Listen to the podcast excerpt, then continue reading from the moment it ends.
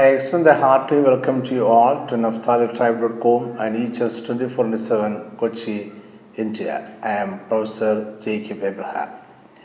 What is the relationship between a healthy fellowship with God and prosperity?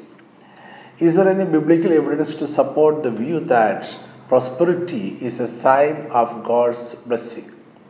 In order to answer these questions, we need to take a closer look at what the Old Testament and the New Testament teach about God's blessings in our life.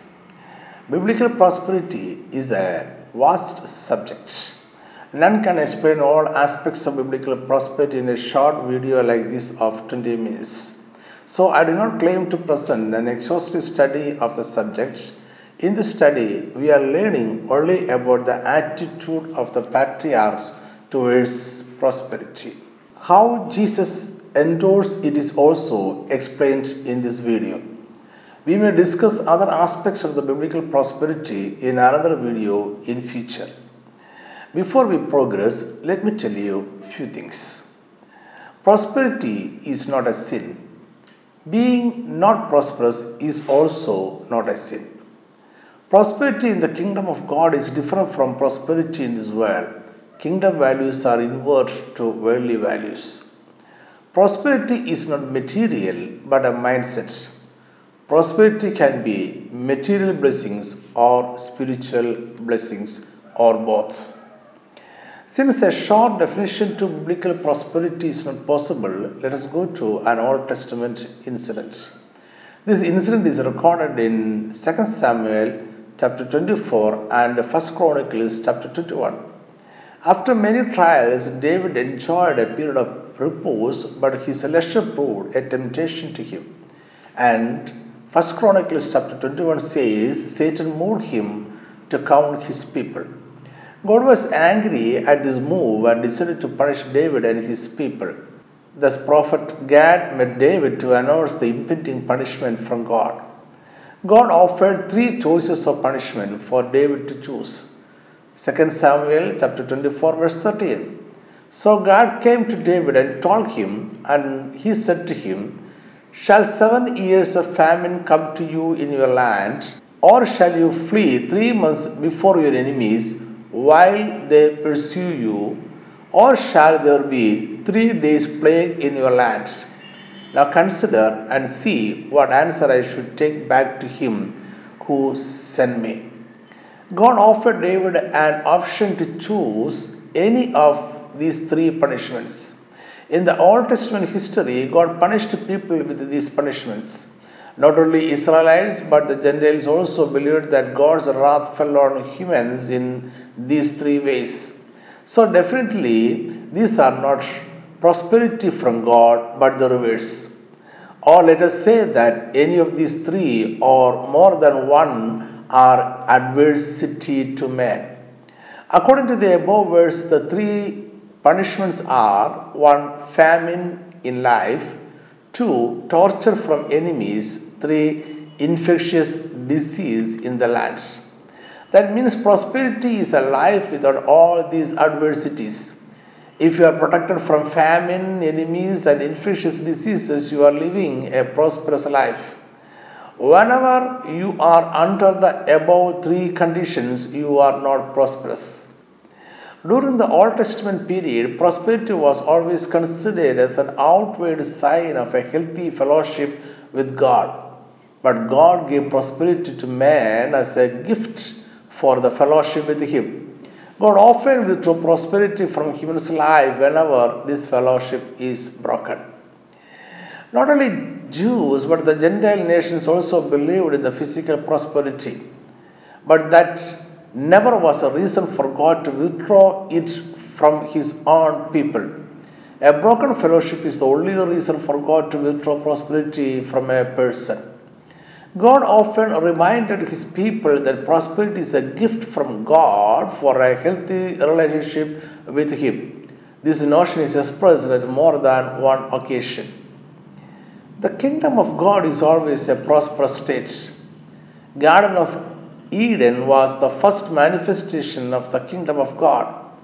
The best place to understand prosperity is the Garden of Eden. It is the role model for a prosperous life.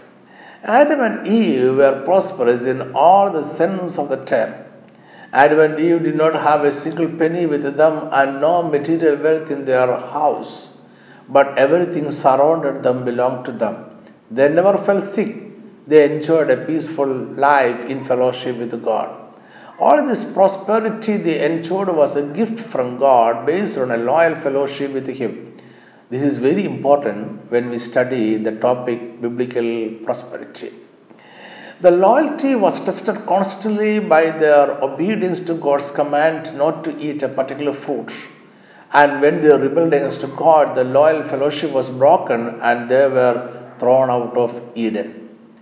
And ever after that, man is trying to go back to that state of prosperity. Some tries to regain prosperity through maintaining a good fellowship with God, and many other are trying to regain prosperity without any fellowship with God. Let us remember that prosperity as a gift from God was not totally withdrawn from Adam and Eve even after this incident, but prosperity offered to them became clearer as a gift from God. They had to live in a cursed earth and had to work hard to eat and suffer for descendants. Another manifestation of the kingdom of God is seen in the desert where Israelites lived for 40 years. Almost every Christian know how Israelites got gold, silver, and rich garments. They had been living in exile and slaves in Egypt, a rich and powerful empire of the time. Just before they departed from slavery, Yahweh ordered them to ask for gold and silver from the Egyptians, and they collected a lot of gold and silver and rich garments. Israel started the journey and moved forward through the desert with all these material blessings, and they never suffered poverty throughout their life in the desert. Their prosperous life is described briefly but well in the following verse. Psalm 105, verse 37. He also brought them out with the silver and gold, and there was none feeble among his tribes. Deuteronomy chapter 29, verse 5, we read like this And I have led you forty years in the wilderness. Your clothes have not worn out on you, and your sandals have not worn out on your feet. This was the prosperity Israelites enjoyed in the desert kingdom. They were provided with food and water by God, no sickness and no lack of materials they suffered. But the important question is why God gave them all these prosperity? This question and answer to this question is very important to have a clear understanding of biblical prosperity. All gold and silver they collected from the Egyptians had no value in the desert kingdom. There were no shops, no textiles, no hotels, and no banks in the desert. Then, what is the purpose behind God's command to ask for gold and silver from the Egyptians? One purpose was that they may live a prosperous life in the promised land. And the second purpose was that they may willingly contribute to the construction of God's temple. Exodus chapter 35, verse 22 They came, both men and women, as many as had a willing heart and brought earrings and nose rings, rings and necklaces, all jewelry of gold, that is, every man who made an offering of gold to the Lord. So we may surmise that the desert kingdom was a prosperous kingdom. All their prosperity was for the livelihood and for the temple of God. Now let us see how the patriarchs lived. The biblical patriarchs are the men God used to establish the nation of Israel. Patriarch was the name given to the head of a family or tribe in Old Testament times. In common usage, the title of patriarch is assigned especially to those whose life is recorded in scripture previous to the time of Moses as Adam, Abraham, Isaac, and Jacob. In the early history of the Hebrews, we find the ancestor or father of a family retaining authority over his children and his children's children so long as he lived. By the end of a patriarch, the large family would have become a group of many smaller families. But when patriarch died, the families did not break off nor they form new communities. Usually they remain united under another common head. The eldest son was generally invested with this dignity of a patriarch. His authority was paternal. He was honored as central point of connection and as the representative of the whole kindred. All biblical patriarchs lived in prosperity. Abraham, Isaac, and Jacob are three of the great Jewish patriarchs.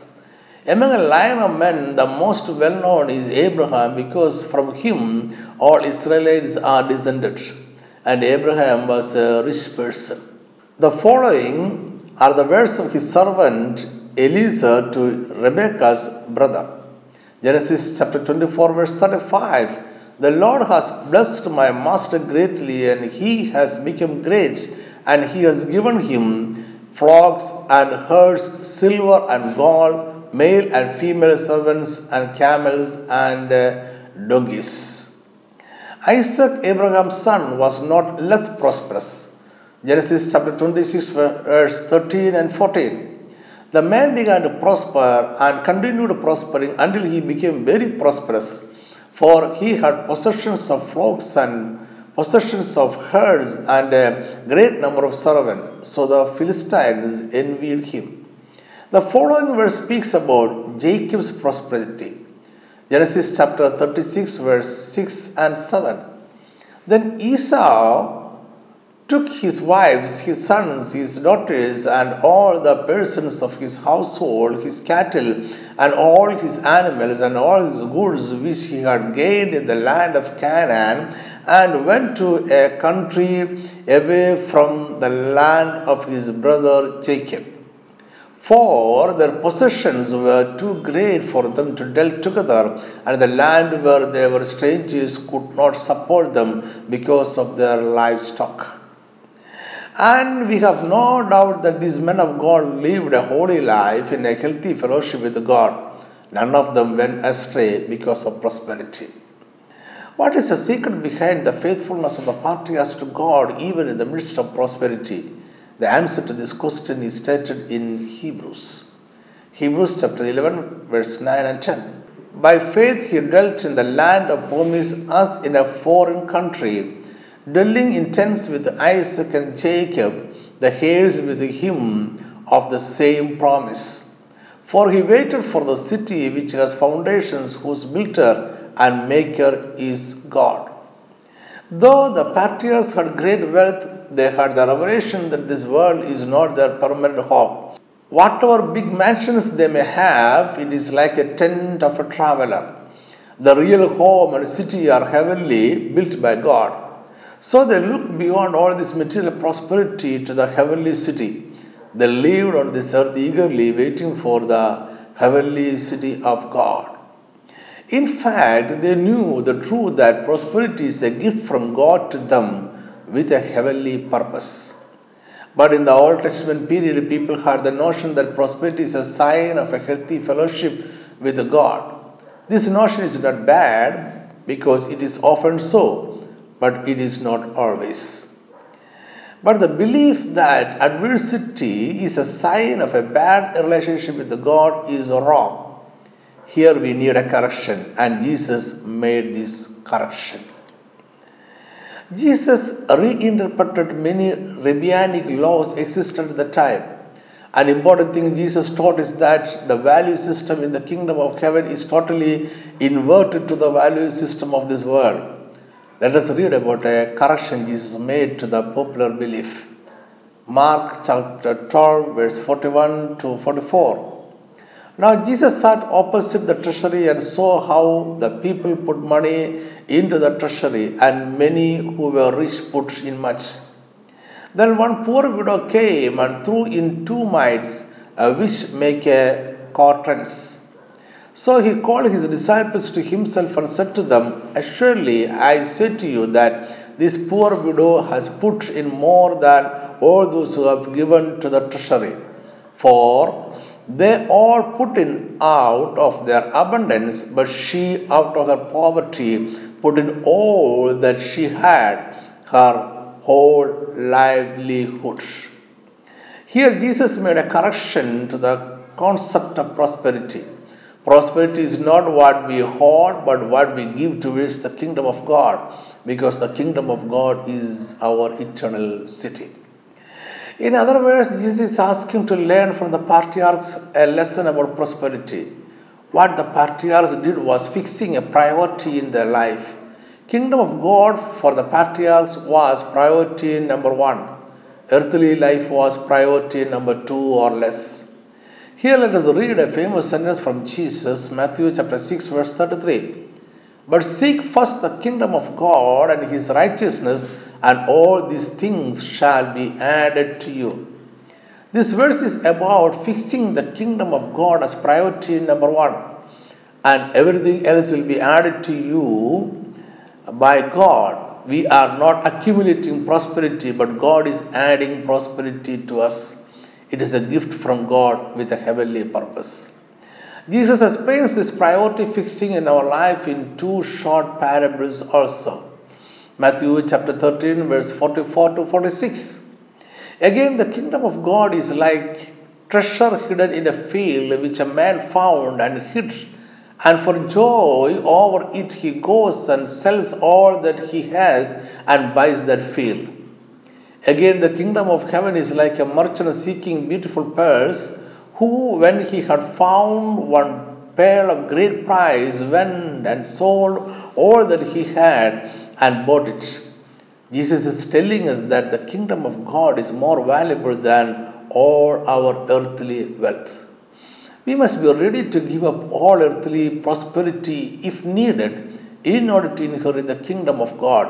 It is kingdom of God first and all. The correction Jesus made to the concept of the Old Testament people is a change in attitude towards material prosperity. Jesus was not introducing a new theology but turning us back to the attitude of the patriarchs. Jesus is trying to change our attitude towards material prosperity.